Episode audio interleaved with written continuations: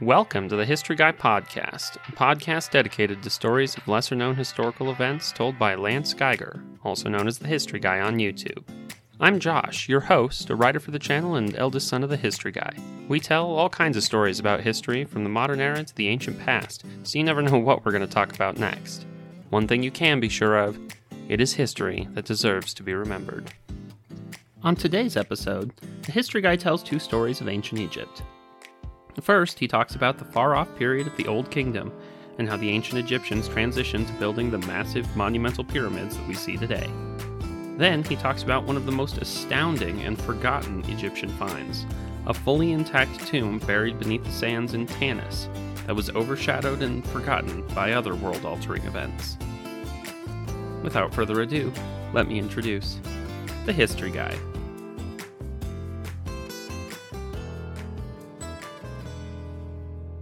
Perhaps nothing represents the marvels and mysteries of ancient history more than the great monuments of the Egyptians. More than 4,500 years ago, ancient Egypt reached its height for the first time in the period of the Old Kingdom. This period saw the development of many of the things that we associate with ancient Egypt, like the idea of god kings, the use of hieroglyphics, and the construction of pyramids. Also called the Age of Pyramid Builders, the Old Kingdom saw some of the construction of the greatest monuments ever built by man. The pyramids of Giza are perhaps most famous, but the first pyramid was built more than a century before and represented a revolutionary break from tradition. The Old Kingdom saw the construction of the first pyramid, the construction of the last great pyramid complex, and most likely saw the construction of another great monument that is still surrounded in some mystery the Great Sphinx. The age of the pyramid builders is history that deserves to be remembered. The Old Kingdom began with the rule of the third dynasty king Djoser, who ascended to the throne in the 27th century BC, although the exact date isn't certain. His rule would mark a significant departure from earlier Egyptian rulers. The earliest discovered life-size statue of an Egyptian is Djoser. There's some disagreement as to who preceded him or followed him as king, but he seems to have been a child of the last king of the second dynasty. How long he ruled is also a question, at least 19 years, but possibly as many as 30. His reign is so ancient that the historical sources often disagree, and experts have presented a variety of different conclusions. An important note is that the Egyptians didn't use the title pharaoh until the 19th dynasty during the New Kingdom, but archaeologists still use the term to refer to all of the Egyptian kings starting with the first dynasty. Djoser was the first Egyptian king to be buried at Saqqara instead of Abydos, and may have been the king who officially moved the capital to Lower Egypt at Memphis. Djoser did send several military campaigns into the Sinai Peninsula, where a number of large stone monuments bear his name. The Third Dynasty also represented a period of wealth, internal peace, and prosperity for Egypt. Perhaps his most important legacy, however, is his pyramid. Prior to Djoser, the Egyptian kings were buried in mastabas, a kind of flat-roofed rectangular structure with sloping sides. The ancient Egyptian word for the structure means house of eternity, but the modern name comes from the Arabic word for stone bench or bench of mud. Built largely from mud bricks, the monuments were meant to protect Egyptian kings and elites from nature and grave robbing, as the survival of the corpse was incredibly important in Egyptian religion. The burial chambers themselves were cut deep into the bedrock beneath the mastaba. It was under Djoser's vizier, Imhotep, called in the inscriptions the head of the royal shipyard and overseer of all stoneworks, that the burial monuments of Egyptian kings changed to pyramids. You might recognize the name Imhotep because makers of the 1932 movie and its 1999 remake use that name, although not its history, as the name of the primary villain in the movie. Archaeologists think that Imhotep oversaw the construction of Djoser's pyramid. The structure was experimental from the beginning and was built in several stages, representing changing visions during the construction. Initially, it resembled a mastaba, with a single level built like a mastaba, except that it was square instead of rectangular. Instead of mud bricks, the outer layer of the structure was made with cut limestone, making it probably the earliest stone structure in Egypt and one of the earliest ever built by man. Mastaba-like structures were then built on top of each other until the final pyramid reached a height of 204 feet with six steps. The step pyramid was surrounded by an enormous 37 acre complex filled with ritual buildings, and the pyramid itself is surrounded by the Great Trench, from which some of the limestone used to build the pyramid probably came. Djoser himself was buried in a three mile underground maze, complete with false doors and false paths. Though no contemporary or later documents actually claim that Imhotep was in charge of construction at the site, the vizier was granted the rare honor of having his name mentioned in the inscription of one of Djoser's statues. A thousand years later, Imhotep would be deified and remembered as a physician, although no contemporary texts mention that he was any kind of doctor. The complex and pyramid set important precedents and has been called a revolutionary conception that would influence the entire history of Egyptian architecture. The size and increased complexity of the pyramid and the surrounding complex speak to the kingdom's newfound wealth and control, both over manpower and natural resources. It also required improved technology, both in metallurgy and toolmaking, and more skilled stoneworkers than earlier mastabas. During the Third Dynasty and into the Fourth, general peace continued, allowing the kingdom to devote its energies to the creation of enormous monuments. The first king of the Fourth Dynasty was Snefru, who mastered the art and engineering of pyramid building. He built the first true pyramids in Egypt, that is, ones that have smooth sides instead of steps. He is believed to have built three pyramids at Dashur, the Bent Pyramid, the Red Pyramid, and the Meidum Pyramid. The Meidum Pyramid especially exemplifies the shift from a step pyramid to a true pyramid, as it began as a step pyramid that later had limestone facing added that gave it the familiar smooth, straight finish. After Snefru came the most famous pyramid builders, the kings who built the famous pyramids at Giza. These Fourth Dynasty pharaohs built these pyramids in the 26th century BC, largely with skilled, well-paid, and free manpower, and not slaves, as is often stated. But more mysterious than any of those pyramids is another monument at the site, the Great Sphinx of Giza. Unlike the pyramids, no contemporary inscriptions mention the Sphinx or its construction. Although it's called a sphinx, the name was only given to it thousands of years after it was built, after the Greek mythological creature which it resembles. The general consensus is that the Sphinx was built around 2500 BC during the reign of the pharaoh Khafra, who also built the second slightly smaller Giza pyramid and its complex. The Sphinx stands within the Khafra pyramid complex, and its temple is built in an identical style to one of Khafra's. The Sphinx was carved directly out of the limestone bedrock. Today, the original shape has been restored by adding layers of blocks to replace sections that have worn away. The Sphinx is the oldest known monumental sculpture in Egypt, 240 feet long from paws to tail and 66 feet tall to the top of its head. Many archaeologists assume that the face of the Sphinx is meant to be that of Khafra himself. Though most archaeologists believe the Sphinx belongs to Khafra, some Egyptologists argue that it is instead much older, dating it hundreds or thousands of years prior to the Egyptian Old Kingdom. If true, we don't know who built it or exactly how, but it isn't a new idea. 19th century Egyptologists such as Flinders Petrie thought the Sphinx could predate the Old Kingdom. Proponents argue that erosion of the Sphinx doesn't fit the mainstream timeline and that signs of water erosion push its construction to a time when the region was wetter. Another piece of evidence is the so-called inventory stela.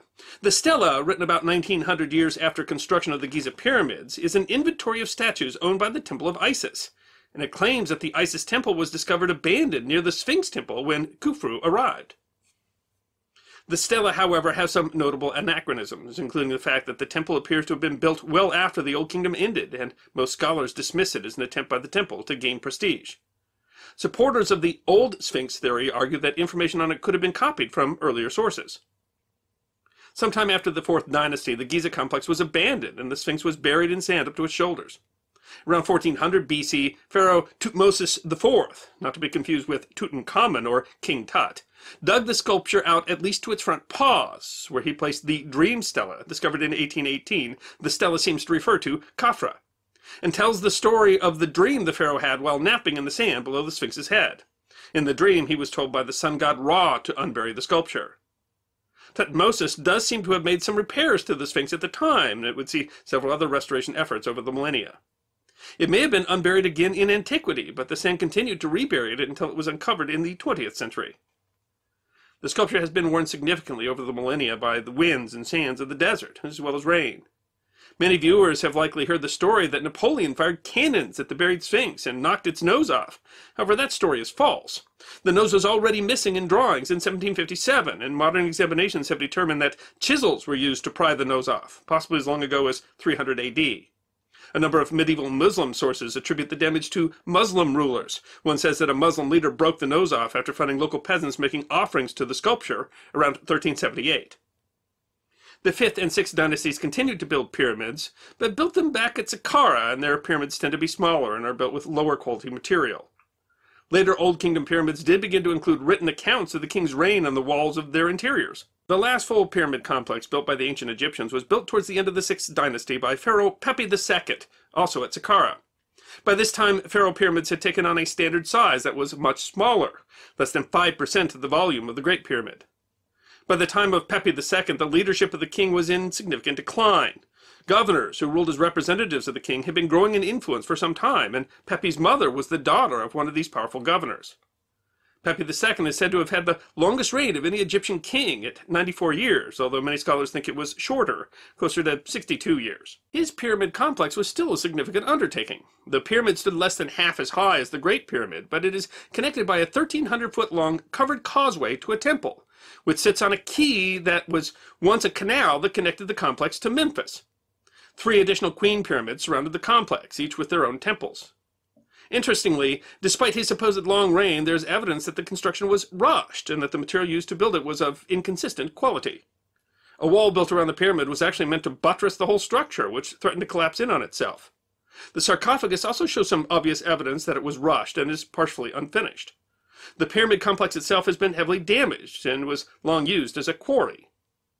Egyptian kings did continue to build pyramids on and off afterwards. The pyramid of an 8th dynasty king sits near Pepi's, but it is much smaller, closer to the size of Pepi's queen pyramids. Many of the later pyramids, built centuries after the pyramids at Giza, are in considerably worse condition than those famous examples. There's a reason for this. The pyramids at Giza are built of solid stone blocks all the way through, while most of the later pyramids are built with a core of rubble, limestone or mud bricks, and only capped by stone on their exterior. In the millennia after they were built, later locals often used pieces of these monuments to build their own structures. Pieces of the limestone that once capped the pyramids of Giza, for instance, were used to build mosques. Pyramids continued to be built during the Middle Kingdom, and many were larger than Pepi II's, though most of them had been heavily quarried and are only ruins. The last pyramid built in Egypt by native rulers was built by Ahmose I, the first pharaoh of the 18th dynasty and the first king of the last golden age of ancient Egypt, the New Kingdom. The tradition of pyramids did continue, and many were built in southern Egypt by the Kushite kings of the 25th dynasty, along with other cultures. The three great pyramids at Giza have dominated most of the popular culture's vision of the monumental works of ancient Egypt, and that's not very surprising. They are the most enduring and today perhaps the most impressive examples of a deeply ingrained tradition. But that first step pyramid of Djoser is in many ways just as important. It kickstarted what would become the defining architectural theme for the next thousand years. The famous Sphinx represents ancient Egypt at its most mysterious. Different from the pyramids, but in the same class of monument, it continues to be as enigmatic as the Greek mythical creature that is its namesake. The pyramids and the monuments and the temples of the Old Kingdom are closely related both to the power and the culture of the time, and they give us insight into the changing world that those people faced the ancient Egyptians could not have imagined this modern world whom their monuments continue to impress, but they do represent an enduring human desire to build something that will last, so that people from a far removed time will see them and know that someone, someone important, came before them.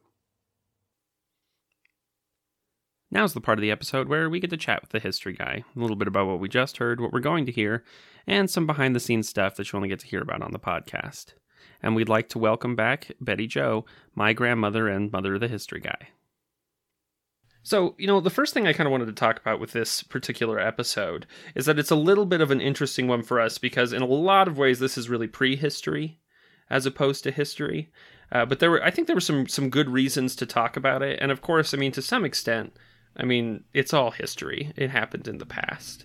But this is stuff where we don't have as many uh, primary sources, and what we do have is stuff we've essentially dug up.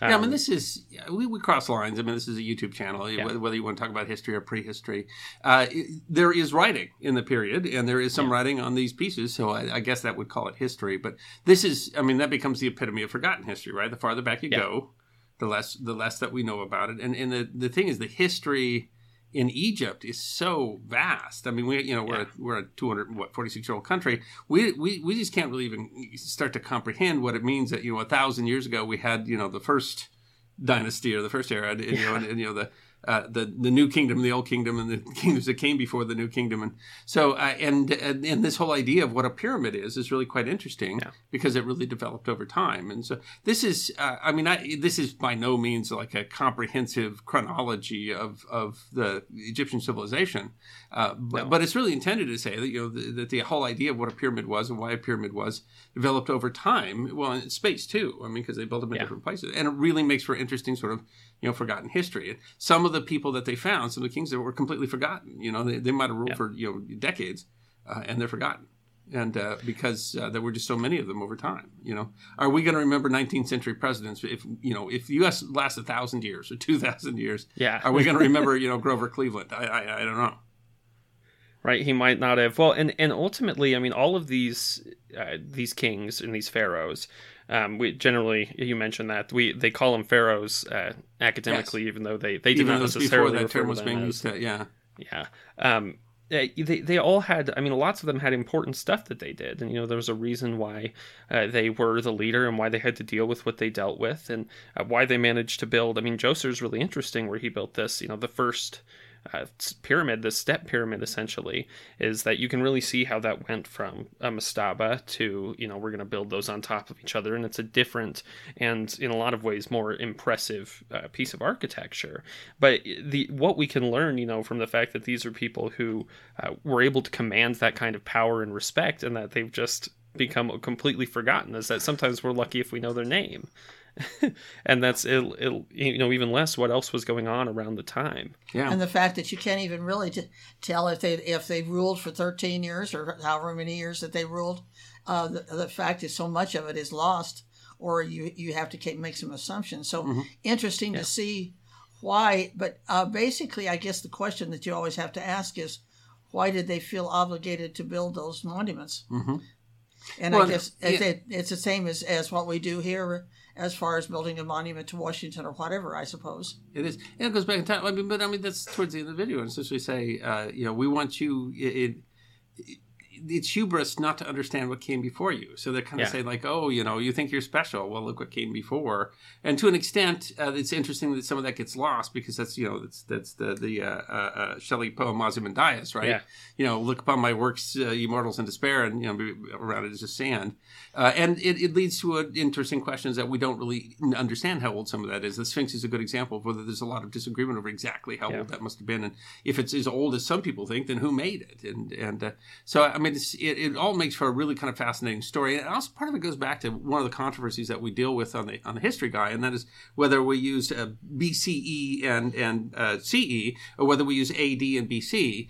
Uh, and it, that however you want to, I mean, we, we talk about you know, I, I think we use BCAD just because our audience is more com- familiar with it, and there's still actually academic discussion on that. It's not an agreement over CE and BCE, but uh, but I mean the, the point is you don't we don't know when to start, so you can't you can't Yeah. start from year zero. You have to put a pin in the middle of something somewhere, and you have to come backwards from there and forward from there, and, and we keep going farther and farther backwards, even as we're I mean faster really than we're going forward because we're, we're finding more there, and and this shows that interesting point. I mean when when did we really start counting? I mean, we, we don't know, and we keep finding things that change our whole perspective of that, and that's that makes this really interesting. Uh, and so, I mean, if there's anything, uh, you know, if the term "forgotten history" means anything, it's the continued discoveries that we're making in ancient civilizations. It takes us back farther in terms of what was going on and what we were doing, and you know, maybe, uh, you know, uh, the, the the original, what is called, the box, you know, there's I mean, maybe the purpose of that was different than when, when you move to the periods, the pyramids like the Great Pyramids uh, Yeah. in the in the in, in the in the Valley of Kings.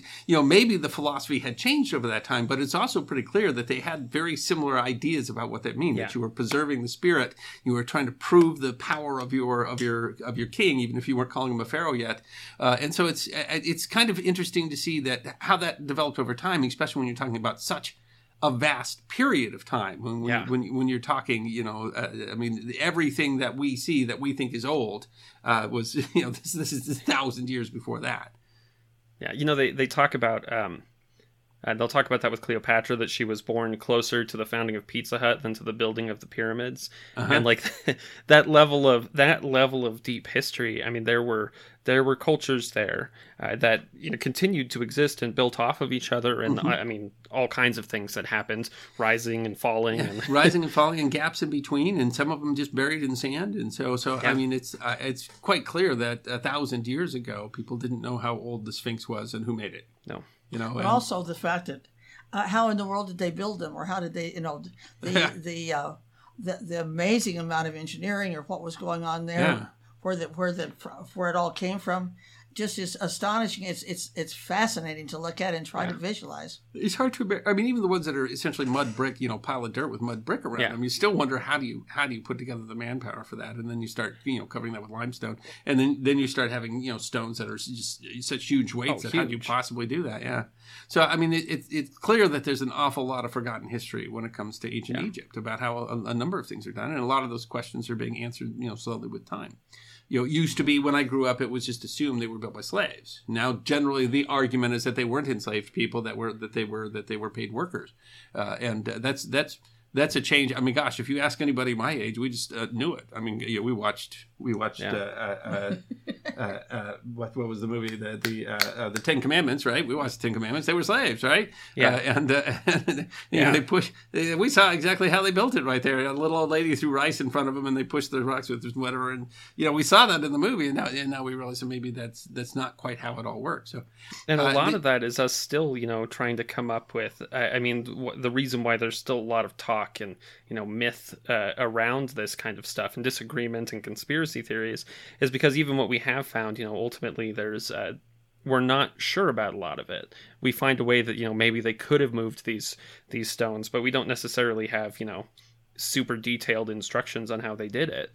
And I, I don't know. For them, it was I guess uh, it still must have been an incredible undertaking because they didn't have i mean this was this was a time they had no electricity they had no way of it's incredible to think that they, that someone was like we're going to build this and then that they just figured out how to do it yeah, uh, Yeah, and uh, uh, I think we tend to think, oh, we're so advanced, but I mean, I- you know, obviously these people were as intelligent as we are today, Oh, yeah. right? And they were engineers, uh, and they engineered solutions in different ways than we might have uh, engineered solutions, but they still engineered these solutions. So, uh, yeah, if you could.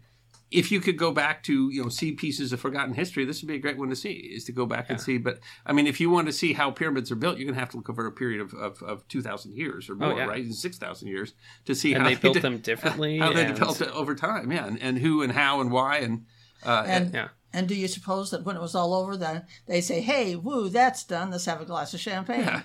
Yeah. well, then a hundred years later, they're stripping pieces off it to build a new house. Oh, too, and yeah, I yeah. love Happily. taking uh, stealing from the other guy so I can build another one. Is you know, they they was really constantly common, yeah. did that. I- It's it's one of the things you know they're like oh well how could they bring it this far? I'm like well one person did and then everybody else after that just kind of took it from.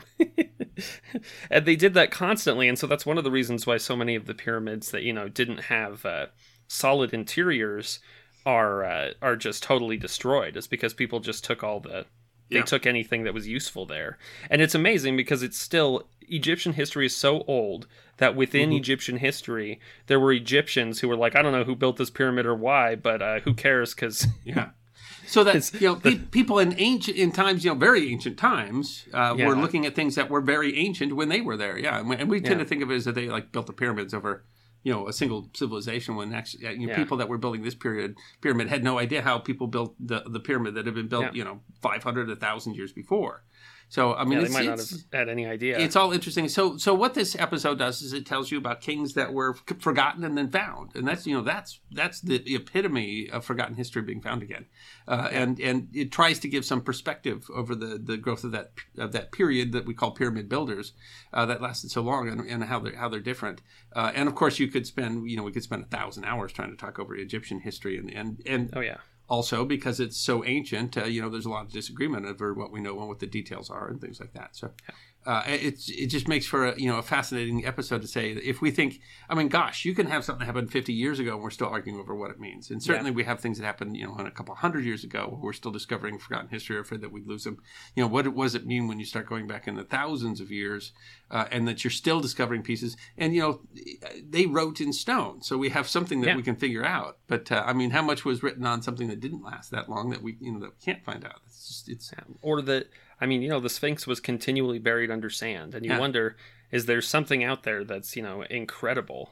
Mm-hmm. Um, maybe just, not on the scale of the Sphinx, sand, but maybe under a sand yeah. somewhere. Yeah, yeah, and that, that we might that we might find, and I, I, think that's just it's it's really really interesting. The Sphinx really is a it's it's a legitimate mystery. I, I some people I feel like we kind of went over. I feel like we we gave quite a bit of attention actually to the idea of it being older than. Uh, uh, than they than we think it is. Even though the, the I mean the historical consensus and the consensus of archaeologists is mostly that it was probably built uh, with uh, at the same time as the the Khafre pyramid, mm-hmm. uh, which which it makes sense for you know the, there's some evidence for why that would be, uh, but I it is I mean there's a reason why people still wonder because it how for what we do have that they mentioned, it is kind of amazing that they never mentioned building the Sphinx at all. There's yeah. there's no contemporary. They talk about everything, but they don't mention the Sphinx. And, and there's, it, there's some arguments over how it eroded and stuff like that that suggest even what, even what it was or what it stood for, or, or uh, yeah, uh, because you you wonder if maybe there wasn't a lion god uh, uh,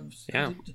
thousands of years before that that they built that about. There's some arguments that has to do with astronomy, and I mean, actually, you know, I'm I'm not an archaeologist, not an anthropologist, and no. there's a lot of controversy over that. Uh, and, and, and some people will get you know fairly upset that you're if you're challenging yeah. you know the, the, official line that that, that the, the, Egyptian Division of Antiquities is using, and we're not really trying to get into that into that no. fight there. But but what we're really trying to say though is that you know the a thousand years ago, people, the yeah. Sphinx was already ancient, and people who were digging it up out of the sand didn't know for sure how it was built or why it was yeah. built.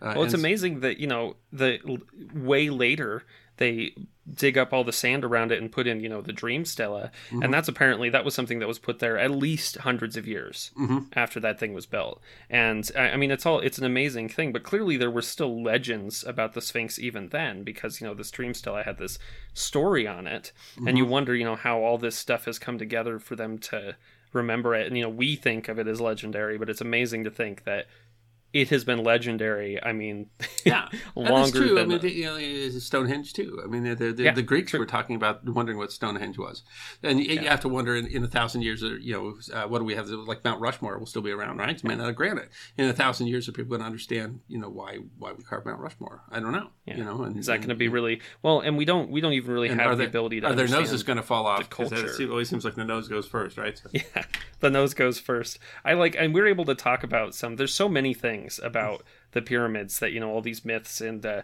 and misconceptions and stuff. The, the, the Napoleon story is really really famous of him knocking yeah. the nose off, and apparently just totally bullcrap. Yeah, yeah, apparently absolutely not true. so you wonder, but it was done with chisels. Who went up there and chiseled their nose off, and what were they? And what, why? what was the purpose of that? Yeah, and, yeah. Why precisely do you go chisel the nose off and not like do more serious damage?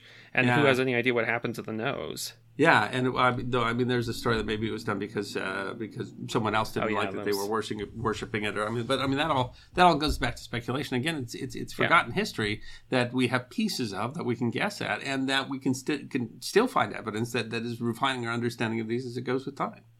And that's yeah. uh, so you know you go to a museum of antiquities. Uh, and it'll keep going farther and farther back, and and uh, so when you know when is year zero? I, we don't know. Well, and it's it's really hard to objectively find a, a, a, you know a specific date and be like this is when things change. Yeah, yeah. Uh, and and the truth is, I, I, mean, you know, there there was a there was a religious reason why we chose the date that we did that we use now. Oh, sure, that um, we use for but, year zero. Yeah, and then yeah. and, and there, you know, there's a history behind that as well. Yeah, but I mean, absolutely. you said at some point you had to throw a pin in there because you didn't know. But if you're really trying to find out when when did it start? When did civilization develop to the point that we would bother counting years? Uh, yeah. I, I, I don't know that we'll ever find the answer, but but I'm I'm confident that through my lifetime and through many lifetimes, we will continue pushing that number backwards. Yeah. Uh, it certainly was before you know where we use year zero. I tend to think that you know in a, in a in a practical conversation about whether uh, you dis you know you dislike the reasons why we use the dating system we do or not. But I just can't imagine trying to move to an entirely new date dates. Yeah. Honestly, I mean, we because we're not consistent throughout the channel. First, we were just kind of using whatever source material used. So sometimes we use CE, BCE. People get upset, whichever one you do. It's a catch twenty two. I never like because it's the same number either way. Uh, Yeah. uh, and and uh, you know, and there's it, that's an interesting story anyway because it didn't actually start out being Common Era and before Common Era. This were actually called Christian Era. Uh, and and so and before Christian era, which makes more sense if you're you know given where we were putting the pin, uh, but then you know that still gave a bad connotation. It started uh, because, if I understand correctly, because Jewish scholars didn't like to have to use AD and O Domine because that means year of our Lord. And they're like, that's that's not my Lord. I understand we- that. we disagree. But I mean, Yeah, that's that's the- you know, I, I don't think you have to take it literally. The the history of where the term came from was was a a Christian monk that was trying to determine the birth of Christ, and you know whether you know whether any of that is real or whether he was right is not the question that we ask. You know, and so we just we use the term that we think our audience will be most familiar with understanding, but we're certainly not oh. making any you know religious or philosophical statement by that at all. I, I really leave, that's what I want to leave to people to make their own decisions about. Right? It's not the point. Well, we're trying to Yeah. tell these stories about history, and Yeah, I feel like it's it's sad sometimes that the, the conversation has to keep getting dragged back to. I, that under, I understand why there's emotions involved in that, but I mean, Yeah, I you know, Yeah. when we say that something happened in seven A.D., we're not we're not trying to make a point about the, that being the year of our Lord. That's not the point. No. Someone else can make that point. If you want to make that point or argue that point, that's fine. But that is not the point that we're making, and it's sad that it takes away from that. So I, you know, I'd make up a whole other term so that it it upsets everybody. I don't I don't care. But anyway, this tells you this tells you why you have to have a convention though, is because you cannot figure. uh, We would constantly be changing our dates if we tried to figure out where year zero was, uh, and and because year zero is forgotten history that maybe Yeah. someday uh, we'll come a lot closer to understanding because we continue to find uh, more and more history that goes back farther than we thought that was forgotten and has been rediscovered you know, if you are a fan of the History Guy, if you didn't know, we have a lot of great merch uh, that we have out there, and I, I think uh, we're wearing History Guy shirts all the time here. But we have a lot of great uh, shirts that are. Uh, we try to have a lot of fun with what we do with our merchandise, and refer to episodes that that that we've had that are popular episodes with the History Guy. Uh, and uh, and we, we, you know, one of the most popular episodes we did was the one on cats. We've got a History Guy cat shirt now. It looks just like one of our cats too. That you'll sometimes see in the video. So uh, it is a way. It's a way you can support the History Guy. We got a little bit of money there, but it's also a way that you can carry out the brand. I hear a lot of people are fans of the History Guy. We'll demonstrate you're a fan of the History Guy. Wear a hoodie, wear a sweatshirt. You make your coffee cup at work be the History Guy. Someone will say, "Hey, who's that?" And you can say, "The History Guy is great," and we get another viewer too. So, uh, and uh, you know, it's we, we try to make things that are fun. But so uh, we have a great merchandise shop, and it's at a place called Fourthwall. That's the the company that we use to make the. It's, so it's it's the History Guy dash shop.fourthwall.com or you can just look up fourthwall all one word f-o-u-r-t-h-w-a-l-l and then uh, the history guy and google will take you to the right place. Uh, and uh, we, you know, we, we try to make reasonably priced they're good quality. I wear them all the time uh, and uh, uh, i don't know what, yeah, what, what's your favorite piece of merchandise Yeah, there's cool stuff. You can you can go from you know we've got the cups, we've got stickers. Stickers are a great way to show your appreciation. Put that on your laptop or wherever else you want to put it. I love the cat tee. I also love the uh, the Sherman tee that has the. Uh, Oh yeah, the Sherman because we went and drove. We went and drove Yeah. that. That that one on there is the E8, and we went and drove one of those at, at, at, at- and did some episodes on that stuff. And so Josh was with us that day. Yeah. Matter of fact, Josh was the gunner when we got to fight our epic tank battle. which Uh, which was a lot of fun. It was a lot of fun. Yeah, thanks and thanks to the, the folks at Drive a Tank in Kasota, Minnesota. Go right. there. It is absolutely worth your day. And then you can buy a shirt from them. They give us shirts, right? But you can also Yep. buy a shirt from us to commemorate that as well.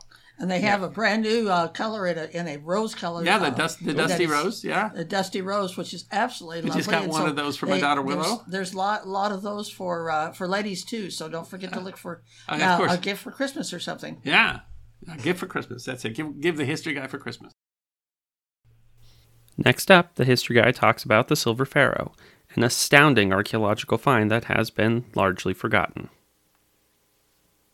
Pharaohs and their tombs have long captivated both the scientific and the popular mind. Stories about mummies and their curses have been around for more than a century and populate not just natural history museums, but also horror movies and children's cartoons. Perhaps the most famous Egyptian pharaoh in the world today was King Tutankhamun or King Tut. The discovery of this relatively unimportant pharaoh's tomb in 1923 included a, a- an impressive array of treasure. The tomb wasn't untouched. There's some evidence that it had been robbed in antiquity, but the, the incredible condition and number of burial items gave the young pharaoh, well, fame beyond all proportion to his relatively short rule. You would think, though, that the discovery of another untouched pharaoh's tomb would be big news, but when archaeologist Pierre Montet discovered not one but three untouched burial chambers just 17 years later, the find went largely unnoticed. The discovery of the Silver Pharaoh and his treasures became the victim of larger world events. It's history that deserves to be remembered. Jean Pierre Marie Montet was born in 1885 in Villefranche-sur-Saône, France. After earning his degree, he became the professor of Egyptology at the University of Strasbourg in 1919. He was an archaeologist and conducted his first major excavation at the ancient Byblos, now Jbeil, in Lebanon. There he discovered tombs of local rulers contemporary with the Egyptian Middle Kingdom, and what at the time was believed to have been possibly the oldest example of alphabetical writing. In 1929, he began excavating at Tanis, Egypt, the ancient Djanet in the northeastern delta of the Nile River. Tanis became the capital of Egypt following the abandonment of the former capital, Pi Ramses. The city had already had two other major excavations in the 19th century.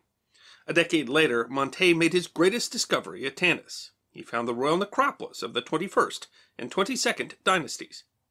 These two dynasties began at the end of the powerful New Kingdom period after a century of decline.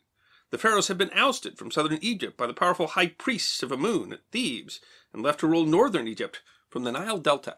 On February 22, 1939, he discovered a funerary chamber that he identified with the pharaoh Osorkon II.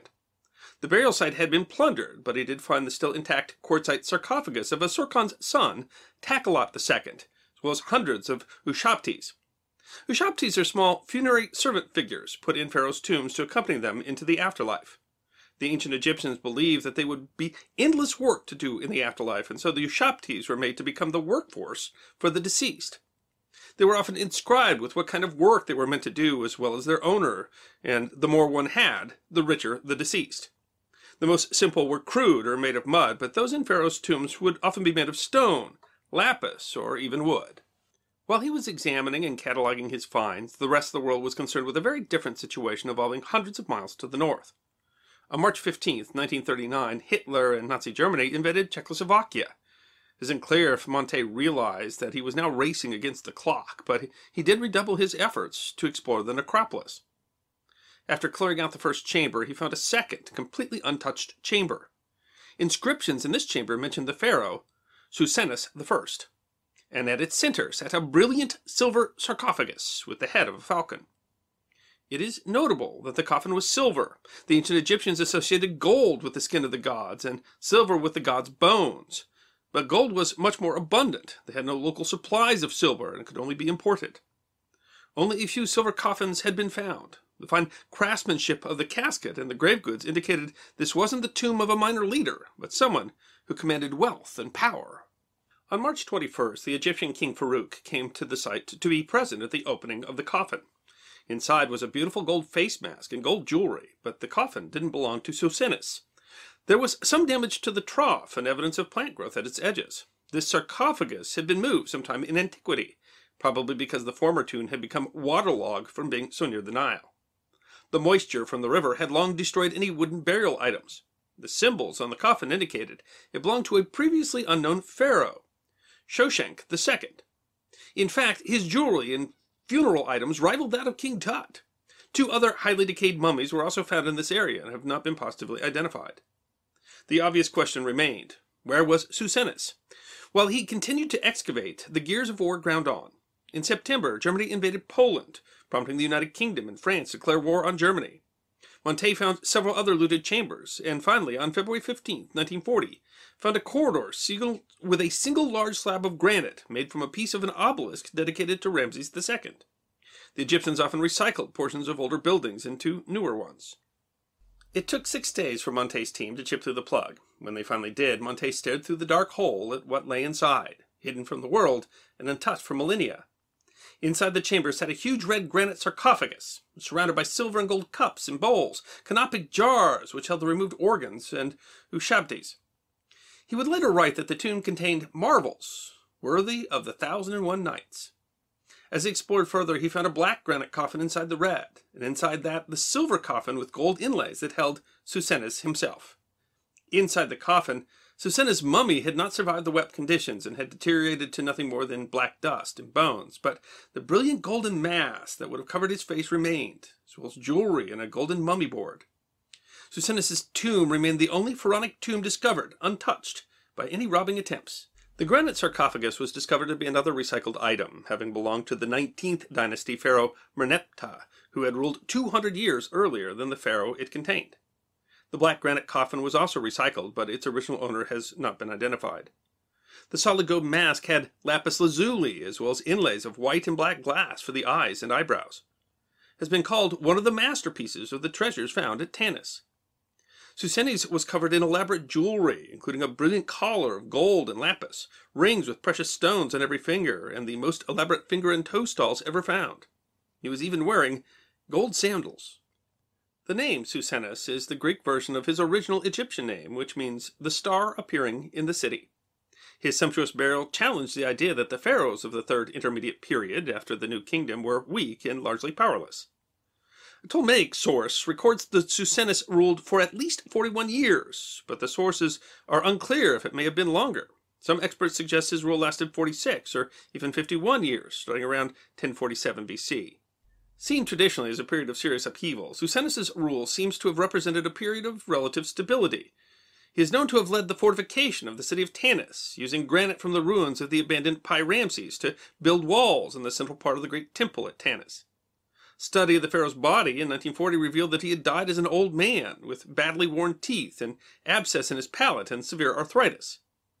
The cartouches decoded on his belongings revealed Psusennes was also a high priest. He had married one of his daughters to a high priest of Amun, who ruled the southern part of Egypt.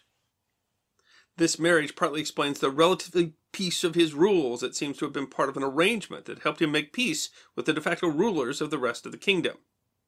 He did seem to be on good terms with the priests in the south, as they donated several items that were found in the pharaoh's tomb.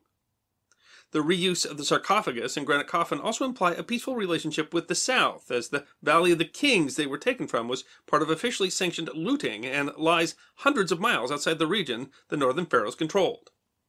The deliberate choice to include the borrowed items was possibly a ploy to tie his rule and that of his children more closely to the great rulers of the past.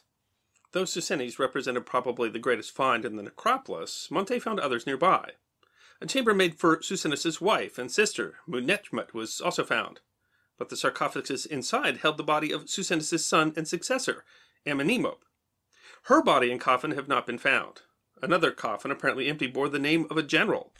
It was in April 1940 that Montet searched the tomb of Amenemop, merely a month before Nazi Germany invaded France and the Low Countries. In addition to not being in his own tomb, Amenemop's grave mask was much less detailed than his father's, probably reflecting the decline in the kingdom. Excavation at the site would soon cease for the duration of the war. Realizing he had little time to waste, the treasures he had uncovered were sent to Cairo for safekeeping, and Montet and his family rushed out of the country, hoping to beat the oncoming war. The New York Times reported on the discovery of Psusennes in February 1940, but by May the news was preoccupied with the beginning of one of the largest conflicts in human history. Montet published a book on his work at Tanis during the war. The discovery remained obscure, and the finds weren't even displayed to the public until 1944. Pierre Montet persevered through 10 years of excavation before he found these pharaohs' tombs. He wrote about his excavations at Tanis in a three volume work, and continued to work as an Egyptologist both at the University of Strasbourg and later in Paris. Retired in 1956 and passed away in Paris in 1966.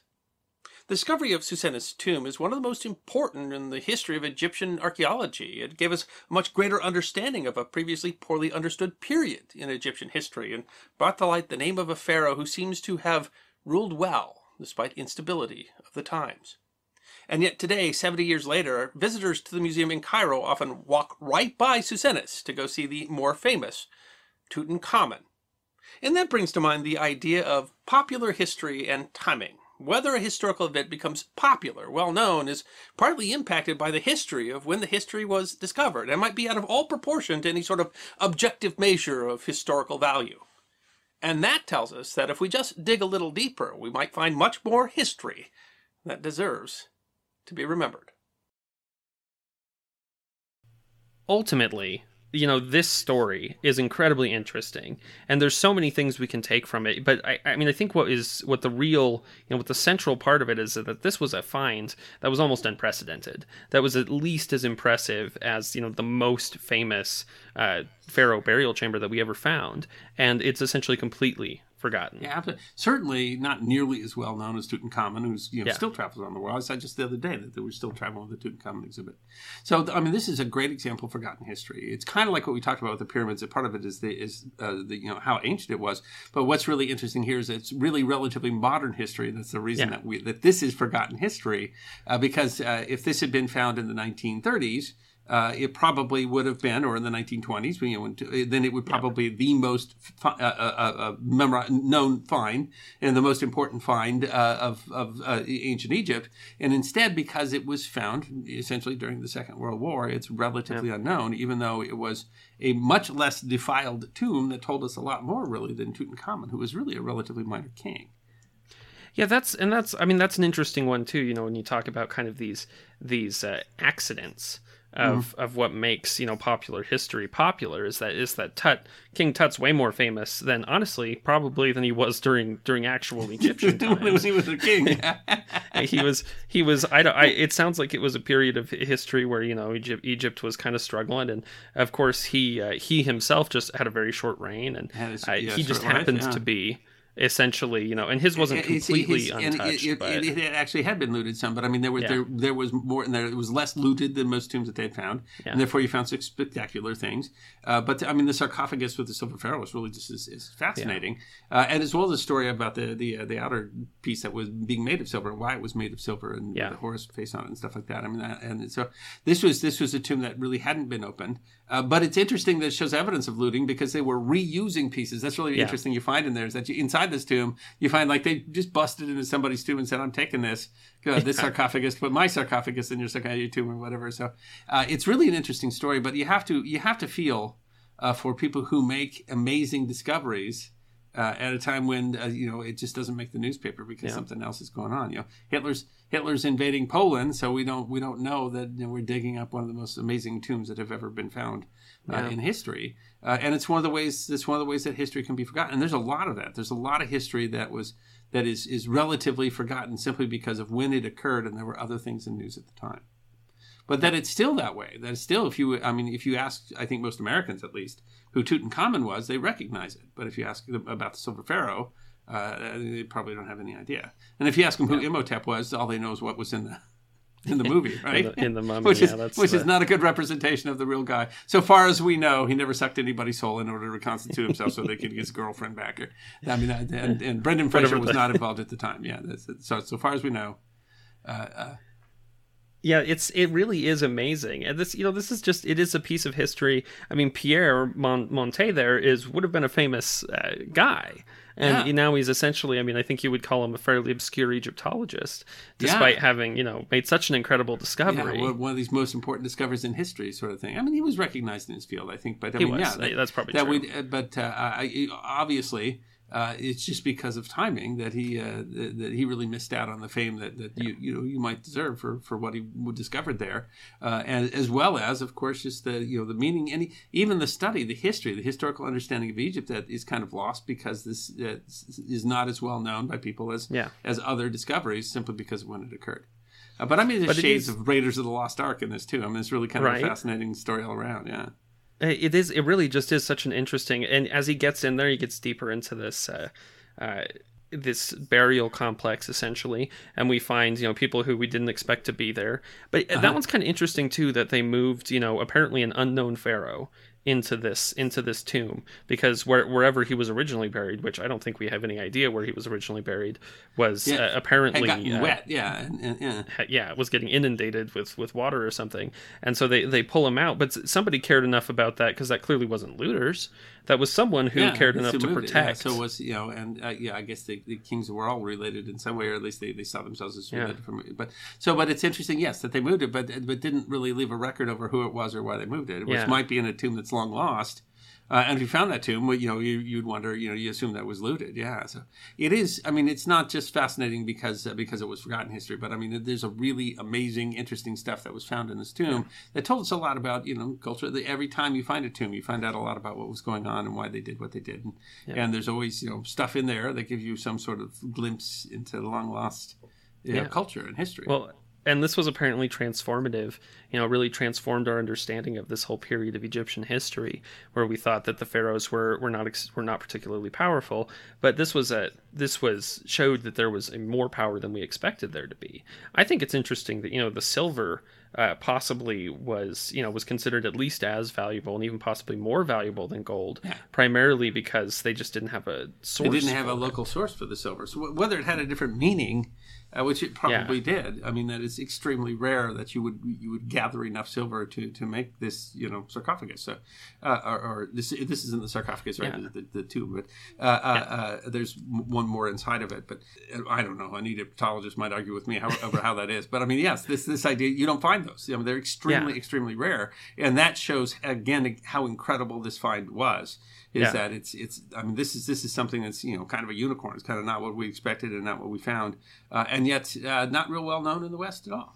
But the other thing could be he he, he may have been Elon Monk and decided that he was different than everybody else, and he and, and left a message that said, "I want mine in silver and not gold." You- you- I mean, yeah, maybe it was. Uh, well, because it is interesting, and we can't really fully understand. I don't think you know with what we've got how, why exactly he made that choice. I mean, that's fair because Yeah. I, I don't know. They usually used gold, Yeah. and, and, and uh, who who made the decisions. But I think the whole thing is a real prime example of communications and the fact Yeah. that it totally depends on what happens today or tomorrow or what is famous and not famous, and and really shows in today's world as well as far back in history. Uh, it just depends on you know.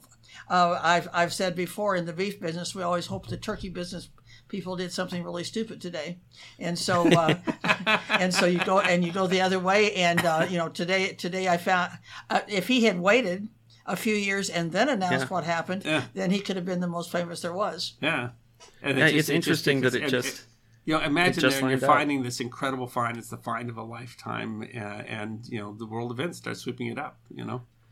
you know it's it's fortunate that he was able to uh, protect much of what he found because I mean there's a lot of times where this kind of thing happens and instability means uh, it's lost because you know it's it's literally kept intact for a thousand years and then uh, you you can't get it out of the city because the city's in chaos and it gets you know it get, then it gets looted or something like that. And it's I mean that's that's incredible. And it's it's amazing that he was able to preserve what he did.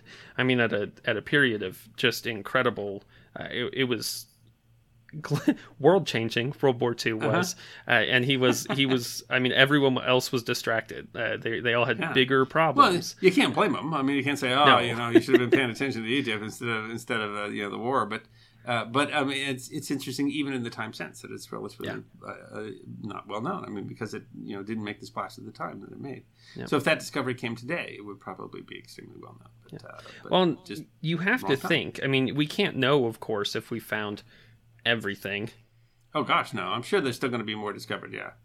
I mean, It'd be again, amazing. I mean- Egypt is thousands of years of history, so I mean, there's Yeah. uh, there's lots of tombs still to be found. Yeah, Yeah, I'm sure there's stuff we'll find. Uh, at this point, if you're finding it, it's likely unlooted just because if you can't find it, the looters probably couldn't find it either. yeah, that's good- I mean, I, Although- I, I, was- I, was, you but I mean, they're still making this, and of course, all over the Oh, yeah. world. I mean, Egypt's not the only place this is happening. Oh, oh, so you know, I don't because it depends on something was loot, looted in antiquity. That's so I think you'd have true, to have yeah. someone with a lot more experience than I do to say, you know, if you're still finding things, if they're more looted or not more looted or whatever. But I mean, I think I think everybody's going to argue that we are still finding lots of stuff uh, that's telling us a lot of stuff about uh, about the the, the uh, Egypt and the you know, old, Yeah. new and middle Well, kingdoms. And this one, you know, the earlier chambers were did have some looting, and it clearly people had been in there in antiquity. But it was just it was specifically uh, Su- Psusennes who hadn't been because well because they had a giant Ramses. Uh, stone from the period of Ramses in front of in front of the doorway, basically, uh, which is which is amazing. It, it's amazing because now there? we think, oh, could you imagine you're building your your giant uh, uh, monument? And today, I think we would find it generally pretty offensive that we're like, oh, we're building something new, so we're going to take the capstone off the Washington Monument. And, there, yeah. Well, and that's you know it talks about how they appreciated history or greatness, or maybe they thought that it brought Yeah. some of his greatness on him, or maybe they're just like, oh, that guy's a long time ago. We don't care. Yeah, well, I don't even know who that guy I don't, is. I don't know. You know, it's Can't even read they- that version of Egyptian. The Rosetta Stone was actually found just like in a foundation of a fortress that somebody Yeah. built, and and uh, uh, so I mean, it's yeah, it's amazing what you know what history learn- was was dug up and you know shoved into you know the cornerstone of a house somewhere. Yeah, And- we learn a lot of history that way. Is that they Yeah. they dig through the rubble of stuff and we find you know stuff about entirely different periods of history because Yeah, it was, yeah, and the stuff it was reused. Stuff that was very important one time, and then at another time they forgot why it was, and ends up in a garbage heap, and then you, Yeah. you go dig it up. Yeah, At some point, someone was had to build a house and needed a rock, and there was a rock over there. yeah. Tore down And a whole they- temple. The, you know that temple's old. We'll tear that down. That temple, make it the wall for this temple. And, Yeah, no one's worshiping at that temple anymore. So, Yeah. uh, I, I mean that's that's the kind of stuff, and that that happens all the time, and it's a really amazing. is. And it- I, I wonder it's hard, sometimes. It's hard for us to understand because our lives are short compared to Yeah. this. So I mean, you know, uh, it's it wouldn't be a surprise. I mean, we, we reuse steel from the from the twin towers, Oh, yeah. right? And, and I mean, and uh, so it wouldn't be a surprise that a skyscraper, a building that's incredibly important to us, at some point we're gonna we're gonna rip that building down, and that steel's probably going to be reused. Uh, and are we going to remember that it was even there? You know, uh, Yeah. uh, you know, we don't. Our stuff, uh, you know, modern stuff is really, you know, we haven't seen its permanence yet. How long it's going to last? And, Well, and so, that's I it's mean, always an interesting question. You know, they, they ask, you know, Uh-huh. how long does it take for it to be for it to become like you know grave robbing instead of archaeology? And that's to some extent that's, That's an interesting question. question. And and Yeah. and you know, at what point is the building that we're tearing down is are we just tearing down something you know history uh, or, or are we just tearing down the old building that, yeah, we know, still was- have that argument here. You know, you, tore, Yeah. you tear down the local, you know, restaurant and you put up a Starbucks, and you're like, was that, you know, was that history should have been preserved? yeah Uh, and so, or I mean, in the news today, uh, of of one of the Robert E. Lee, Robert E. Lee statues have been Oh. melted down, and they're making a different statue, Uh, a representative statue out of it. Now, statue out of it. Yeah. I have no idea what was be representative today, but same idea. yeah. Yeah, it's true because Yeah. I, I mean, no matter what we, no matter what we do, there was, you know, even apart from you know who Robert E. Lee was, that someone made that statue, and that's Yeah. you know that has Yeah, uh, yeah. No matter no matter your feeling about statues or whatever, I mean, then, then there's, that's a piece of forgotten history at that point. And Yeah. yeah. I mean, you know, whatever you want, even the period that we're building these statues because of the lost cause argument, all that sort of stuff. That we don't want to forget that piece of history because that it deserves to be remembered. It tells us something about who we are and who we were, and maybe who we aspire to be. Uh, and uh, so there's a lot of symbolism, though. I mean, we pulled down the statue of King George and turned it into. We gave it back to him one musket ball at a time, right? That's we right, melted yeah. him. We melted him down and shot him back at the British. We did the same thing with with, with Oh, Hussein. we- yeah, Saddam Hussein. We pulled as you. There's a famous um, pulling down the statue and stuff like Yeah. that. So it's, it's it's part of what goes on. But then when you look at what if I go from archaeology and I find that you know I find that the, the centerpiece of the stele or whatever uh, uh, uh, uh, for for the uh, the plinth from a, a statue that doesn't is not there anymore, and we're going to wonder what Yeah. you know what, what did that represent. So uh, yeah, that's, Well, and they, they might have had very good reasons for tearing down their statues. You know, we had reasons that we tore down ours. You're right. Uh, or that we, you know, there's a reason why maybe, they you know, toppled maybe they decided Hussein. they didn't Saddam like the guy, and so that's why they're Yeah. that's why they're you know taking stuff. Who knows? And now we're Uh, now we're picking would- up the plinth. It, and it certainly says something that. about, our culture, about what's going on now, about history now that we're pulling down these statues and why and what we're doing with them, and and Yeah. uh, and that you know that might be something that's harder to divine in a hundred years or a thousand years, or you know when, whenever someone's looking back on whatever you know detritus that we've detritus that we have left behind to to represent our our our civilization. And I wonder sometimes if we take for granted, you know, I think that a lot of times when they think, oh, we won't have that problem because we've got so many records. But I wonder uh, if we're preserving all those records. And, you know, I wonder lot there's of stuff on photographic the. record, a lot, a lot of film record, Yeah. a lot of paper record is turning to dust. Yeah, and Yeah, I mean, it's and- so I mean, most of our stuff is not carved in stone. Uh, Yeah. it's mostly we- carved we- in you know types of media that Yeah. won't last. uh, You know, forever. we put stuff on the internet and that's you know we feel like that's forever but i i mean there's you can imagine you know we, I mean, we imagine all the time these post-apocalyptic worlds where the internet internet disappears Well, I mean, and we've- suddenly they We've done history of this period on, is gone. on records fires, and I mean, Yeah. there's lots of them. You know, so yeah uh, uh, you know, we're talking. It, we think that this couldn't be forgotten, but you have to think that they probably thought that at the time too. Yeah Uh, and when you see be. things in terms of hundreds or thousands of years, then you know there's a lot of story that's going to be lost. So we, by looking at what what we see as forgotten or rediscovered history today, it gives you an idea of what we'll see in the future. People ask me all the time, "What would you say as a historian about today?" And my answer all the time is, "Say, ask me in 20 years," uh, because I, you know I have to see it with perspective. But you know the real answer is, you know, ask me in 200 years or 1,000 years, Yeah. and it might be a completely different idea of, of what we see as history.